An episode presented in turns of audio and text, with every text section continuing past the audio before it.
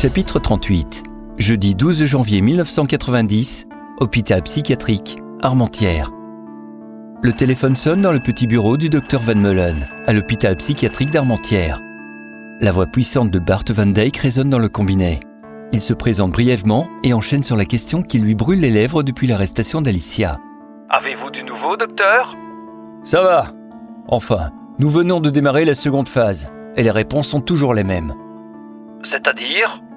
Vous allez une fois pouvoir nous aider un petit peu Hmm. C'est pas si simple.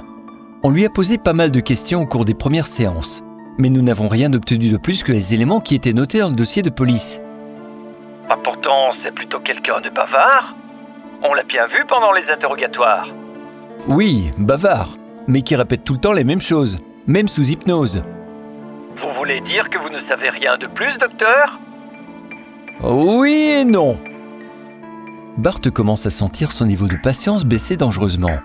Il est un peu sur les nerfs en ce moment. Bon, avez-vous des informations concrètes qui pourraient nous servir pour l'enquête? Très clairement, non. Comme je vous le disais, même au cours de la seconde phase, qui a commencé en début de semaine, nous ne savons rien de plus. Mis à part quelques détails, peut-être.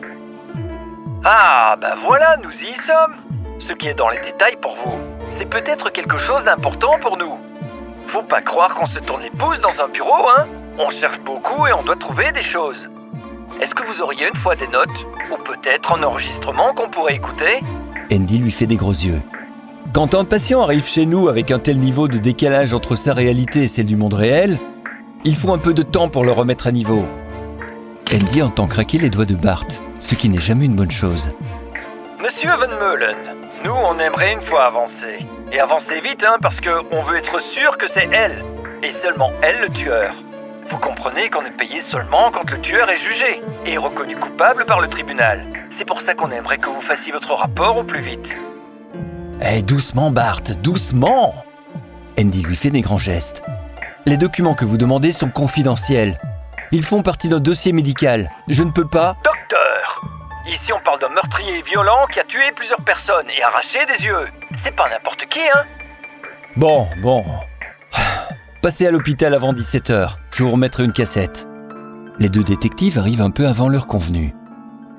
Après s'être présentés à l'accueil et fait indiquer le chemin à suivre pour se rendre au bureau du médecin, ils pénètrent dans un long couloir sombre éclairé par des néons blancs industriels. Et je ne t'ai pas demandé, mais tu t'es renseigné un peu sur le Toubib? Ah non, pourquoi? Eh, c'est pas un Toubib comme les autres. D'abord, il est tout nouveau dans le service. Il est arrivé à l'hôpital le 16 décembre. C'est le lendemain de l'arrestation d'Alicia Distrier. Bien alors? Attends de savoir la suite. Il est arrivé dans le service sans passer par la voie habituelle. Il a eu une sorte de passe-droit qui lui a permis de euh, gérer le poste dès son arrivée et de gérer cette affaire. Ouais, ouais, un piston, c'est classique. Ouais, en fait, il se dit spécialisé dans les cas bizarres comme celui-ci. Euh, des gens qui disent avoir été enlevés par des extraterrestres, qui voient des ovnis. Le docteur Van Meulen arrive dans le couloir en même temps qu'eux, accompagné d'un collègue. Il se salue. Vous êtes pile à l'heure, messieurs. J'allais partir. Suivez-moi. Arrivé dans le bureau, il tend une enveloppe que Bart saisit un peu brusquement, sans même s'excuser. J'ai demandé à mon assistant de vous faire des copies des enregistrements des premiers entretiens, ainsi que ceux réalisés cette semaine avec la patiente sous hypnose. C'est là que vous pourrez entendre les petits détails dont je vous ai parlé au téléphone. Vous pouvez faire le tri vous-même. Il tend au détective un petit séchet en plastique contenant des cassettes sur lesquelles il est noté Entretien phase 1. La dernière du lot porte le titre Entretien phase 2, hypnose. Entendu, docteur. Écoutez-les dans l'ordre, ce serait cohérent. Mais ne vous faites tout de même pas trop d'illusions. Andy est ravi d'avoir ces nouveaux éléments. Mais attention, je compte sur vous pour que ceci reste confidentiel. Si cela se sait, nous aurons tous des problèmes. Je n'irai vous les avoir donnés, c'est bien compris? Le ton est directif et ne laisse aucun doute sur ses intentions en cas de fuite. Les détectives le rassurent avant de le quitter et de reprendre la route en direction de leur bureau.